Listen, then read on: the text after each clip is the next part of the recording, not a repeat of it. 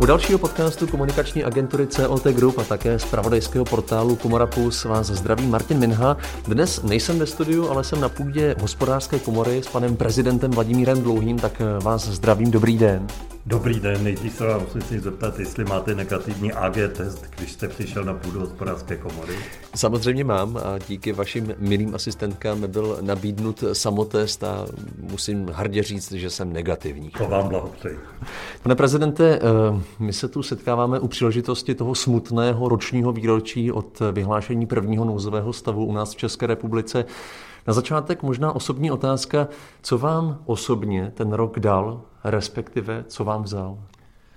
Tak vzal mě to, co vzal všem na, našim lidem, to znamená určitou svobodu pohybu, svobodu možnost cestovat, svobodu třeba i pracovat a vzdělávat se takovým způsobem, jak by chtěli, svobodu i trávit volný čas a e, kulturně se vyžívat. E, dal mi také to, co dal spousta lidem. Já jsem, já jsem byl jeden z prvních, který ještě za komunistického režimu pořídil do Akademie věd stolní počítač. Já jsem byl vždycky rád, jak si přítel digitálních technologií, ale co si budu mít, jak si tady povídat, před rokem tohle dobou se neuměl zacházet všechny ty Webexy, MS Teams a tak dále. Takže celá naše společnost, řekl bych, včetně těch lidí, kteří v úvozovkách digitální zatím moc nebyli, tak se hodně naučila. A mě ještě, pak jsem měl štěstí, na rozdíl od těch, které zastupujeme, nebo některých z těch, které zastupujeme, že se nepatří mezi ty podnikatele, kteří by byli tak tvrdě jaksi eh, zasaženi eh, těmi důsledky vládních restriktivních opatření a to se považuji za šťastného člověka. No a dalo mi to ještě něco. Já si myslím, že za ten rok jsme ukázali, k čemu tady hospodářská komora je. Čili z tohoto hlediska jsem vlastně, nejsem rád, že byla pandemie, ale jsem rád, že jsme mohli prokázat pod mým vedením sílu a organizační schopnosti hospodářské komory. Pojďme k českým firmám. Zeptám se možná obecně, jak se podle vás české podniky postavily k tomu pandemickému roku? A já myslím, že docela slušně. Zase my tady samozřejmě na hospodářské komoře máme trochu vychylený pohled, že našimi členy jsou právě ti, co jsou nejvíce postiženi. Samozřejmě našimi členy jsou i e, průmyslové firmy, včetně těch největších zemí, e, stavební firmy, firmy v oblasti právě i třeba toho digitálního biznisu a, e, a podobně. Já si myslím, že ten celkový pokles ekonomiky a ty ekonomické dopady jako na celek naší země by při rozsahu té pandemie, pandemie mohly být horší.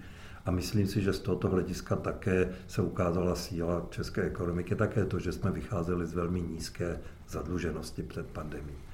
Samozřejmě na určitý okruh podnikatelů to dopadlo velmi, velmi tvrdě. A tady je samozřejmě špatné, že celá ta pandemie trvá už tak dlouho, jak trvá a zřejmě ještě pár týdnů, ne měsíců trvat bude. Čili na ty to dopadlo špatně, ale celkově česká ekonomika to ještě zvládá. Které to konkrétní období v tom roce vy osobně považujete za vůbec nejtěžší? No skoro to současné, protože to za A trvá dlouho, mm-hmm. za B eh, ta čísla především těch eh, každý den zveřejňovaných eh, no, počtů nových případů, který, když se to pohybuje včera, dnes se bavíme v pondělí, tak za neděli to bylo méně jak 4 tisíce, to je obrovský pokles, ale vzpomeňme si ještě, minulý týden jsme se pohybovali mezi 10 a 15 tisíci nových případů eh, denně. Právě protože už řada podnikatelů je na hraně své existence, že vyčerpali za ten rok všechny rezervy. A taky proto, že vláda, ale i z tohoto hlediska musím říct si opozice, někdy pod vlivem toho Eh, těch nadcházejících voleb skutečně k tomu klidu v zemi nepřispívají. Máte pocit, že se české vládě nepodařilo dostatečně podpořit českou ekonomiku? A pokud ano, čím to je? Já, za celý rok to neplatí. Ta vláda se na začátku snažila, o tom není žádných pochyb. Nicméně celá ta struktura těch programů Eh, byla připravována hrozně přechodně, najednou jich bylo hrozně moc. No a proč se nedaří podle vás více prosazovat bezpečný provoz tam, kde by to bylo prostě možné a ve většině případů podstupují podnikatele spíše tvrdé restrikce? O tom je velká diskuze, dokonce i my ve vedení komory jsme byli někdy kritizováni určitou částí naší vlastní členské základny, že málo prosazujeme něco, co se tady eh, na komoře začalo užívat pod heslem žít s covidem nebo podnikat s covidem. To znamená, jak vy říkáte, eh, umět nastavit taková pravidla bezpečnostní, hygienická a další, které by umožnily současně služby, turistický ruch a i třeba ty hotely a restaurace otevírat a současně by za, eh, zajistili bezpečný provoz, že by tedy sociální, vyšší sociální kontakty při tomto postupném otevírání nehrozily zrychlením počtu nových případů pandemie. To je samozřejmě velmi obtížné. My jsme na tom hodně pracovali v lednu, kdy ta čísla ještě nebyla tak špatná. V okamžiku, kdy to během února narostlo do těch až hodně vysokých hodnot, ani my zatím jsme na tom, ne, nepřestali jsme na tom pracovat, ale neprosazujeme to veřejně. Nicméně skutečně se chystáme jak si na celou řadu opatření, až ta čísla budou klesat na tu úroveň, kde bude možno uvažovat o postupném otevírání. Mm-hmm.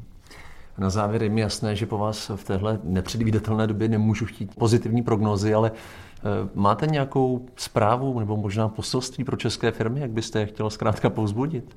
No, nevzdávejte to, nevzdávejte podnikání. Ta pandemie tady ještě s námi chvíli bude, ale myslím si, že eh, bude postupně slávnout hrozně důležité očkování. Mm-hmm. Jak dokážeme proočkovat podstatnou část české populace, jak věřím, že také zvládneme pandemii do té míry, že eh, se ty restrikce výrazně, ne úplně uvolní.